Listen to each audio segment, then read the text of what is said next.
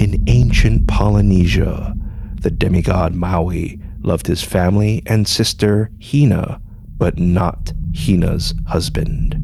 Maui had enough and stretched his brother in law's nose, ears, and legs, making him a dog with the animal's traits and intelligence. Hina cried and begged Maui to change him back. Maui refused.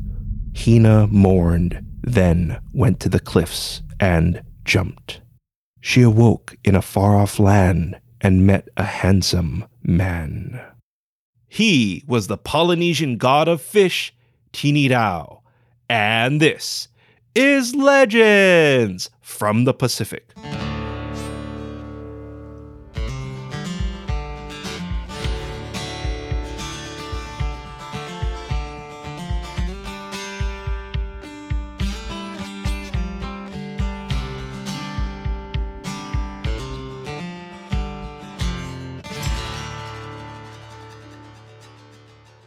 Aloha, and thank you for joining us. This is Legends from the Pacific, episode 106 The Polynesian God of Fish, Tinirao. I am Kamuela Kaneshiro, a native Hawaiian professional writer, speaker, and Comic Con panelist with extensive film and television experience. I've studied mythology, I've encountered unusual things, and I'm a geek. You can support us by getting two or three of your friends to listen to our show. This simple request goes a long way in helping us grow our show. And a big mahalo nui loa to our Patreon members, whose support keeps our show going. And a big mahalo nui loa to you listening to us on Amazon Music or the Audible app. Later in this episode, your featured song in Hawaiian word, but first, let me share with you Tini Rao. As usual, I apologize for any mispronounced names or words and appreciate your understanding. Tini Rao is known throughout Polynesia, for the record, the islands of Polynesia differ from the islands of Melanesia and Micronesia, which have different gods. Tinirao is also known as Sinirao and Tingirao. You, being a long-time listener, may know Tinirao's Hawaiian name. Just replace the T and R with a K and L, and Tinirao becomes Kini Lao. He's also been called the Great Engulfer because his waves could easily consume canoes. And he once caused a great flood that lasted one day and night, but saved two mortal families. While he is known throughout Polynesia, this also complicates his origins. Some say his mother was a goddess and he was born from a piece of her flesh in the spiritual world of Aiki or Miru. Tinirao's father is the sea god while Tinirao is the guardian and protector of fish. Though it should be noted, some cultures consider him a sea god. Just remember there can be many sea gods who report to a major sea god, which for the Hawaiians was Ku, as mentioned in our previous episode.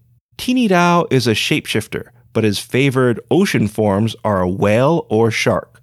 His favorite sky form is the magnificent frigate bird and on land he is a handsome and charming man. Southern Polynesian cultures believe he lives on the New Zealand island Motutapu.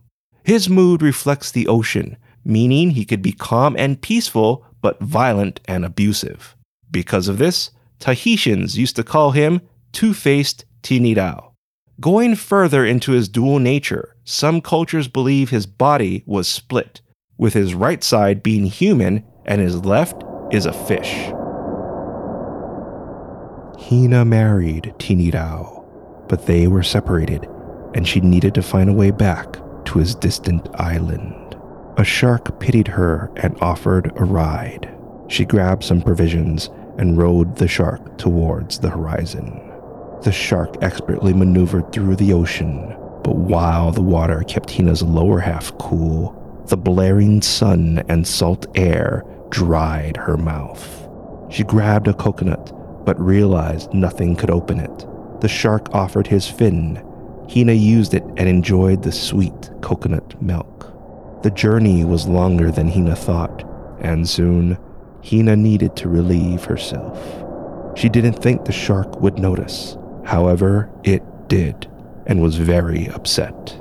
Hina wanted another coconut, but the shark refused her his fin.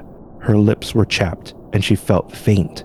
she lifted a coconut and slammed it against the shark's head. The shark was furious. It submerged and left. Hina treaded water. No land was on the horizon. Her limbs tired, and she prayed. A massive fin surfaced as a megalodon took Hina's side. Hina, I pity you, even though you disrespected my shark brother. I'm sorry to all sharks, Hina said. I had no idea the way was so long. Please accept my apology. The megalodon's eyes glowed, and it took Hina to Tinirao in moments. Many believe Hina's actions caused shark meat to taste like urine, so a lot has to be done to rid the meat of this taste. And Hina hitting the shark with the coconut flattened its head, making it a hammerhead.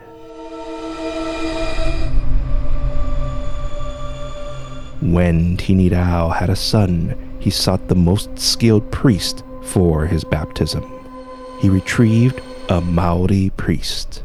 Once the baptism was completed, Tinirao summoned his favored whale, gave some of its meat to the priest as payment, and presented an amazing canoe to return the priest. The priest asked if he could ride the whale back home. Tinirao hesitated, then nodded. The whale can take you offshore. There you'll need to swim in. The priest agreed and disembarked. Nearing his village, some of his people dropped what they were carrying and wiped their eyes. Yes, a man was riding a massive whale. The priest called to them. Their eyes widened as they recognized him. Waves pushed the whale towards the beach. The animal shook. The priest pushed the whale closer. He yelled to gather their people.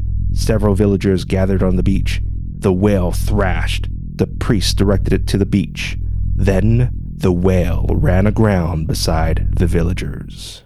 The priest cursed himself for not realizing how fast the whale was. His villagers flooded him with questions. He presented its meat gifted to him, then remembered it came from the whale. They killed the whale and cooked it to celebrate their holy man's return. The smell of its cooked meat reached Tinirao. He was outraged and sent a goddess and several women to retrieve the priest. They didn't know what the priest looked like and entertained the village until they found him. The priest was taken to Tinirao and killed for disobeying a god.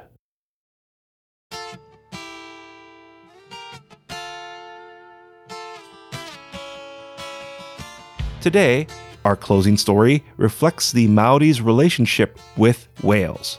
Maoris respect them as guardians and a food source when beached. Going back to our second story, in 1987, the Cook Islands printed a $3 bill with Hina riding a shark. If you like what you heard, please give us a rating and write a review. I'd really appreciate it. Our theme song is Mystery by Tavana, courtesy of High Sessions. Sound effects are by Sound Effects Factory. Our music coordinator is Matt Duffy, aka DJ Triple Bypass. Links and show notes can be found on our website, legendsfromthepacific.com, including a link to your featured song, which is Hano Hano Haiku by Keao Ho'u, courtesy of High Sessions. Legends from the Pacific was written, produced, and edited by me, Kamuela Kaneshiro. I also wrote our original stories. Your featured Hawaiian word is kohola. Kohola means humpback whale. An example of kohola is kohola, migrate past Hawaii from November to January. Once again, kohola is Hawaiian for humpback whale. You might get lucky and see them after January, but April or May is the season's tail end. Get it? Tail? And this is the end of our episode. Thank you once again for listening. Mahalo and a hui ho!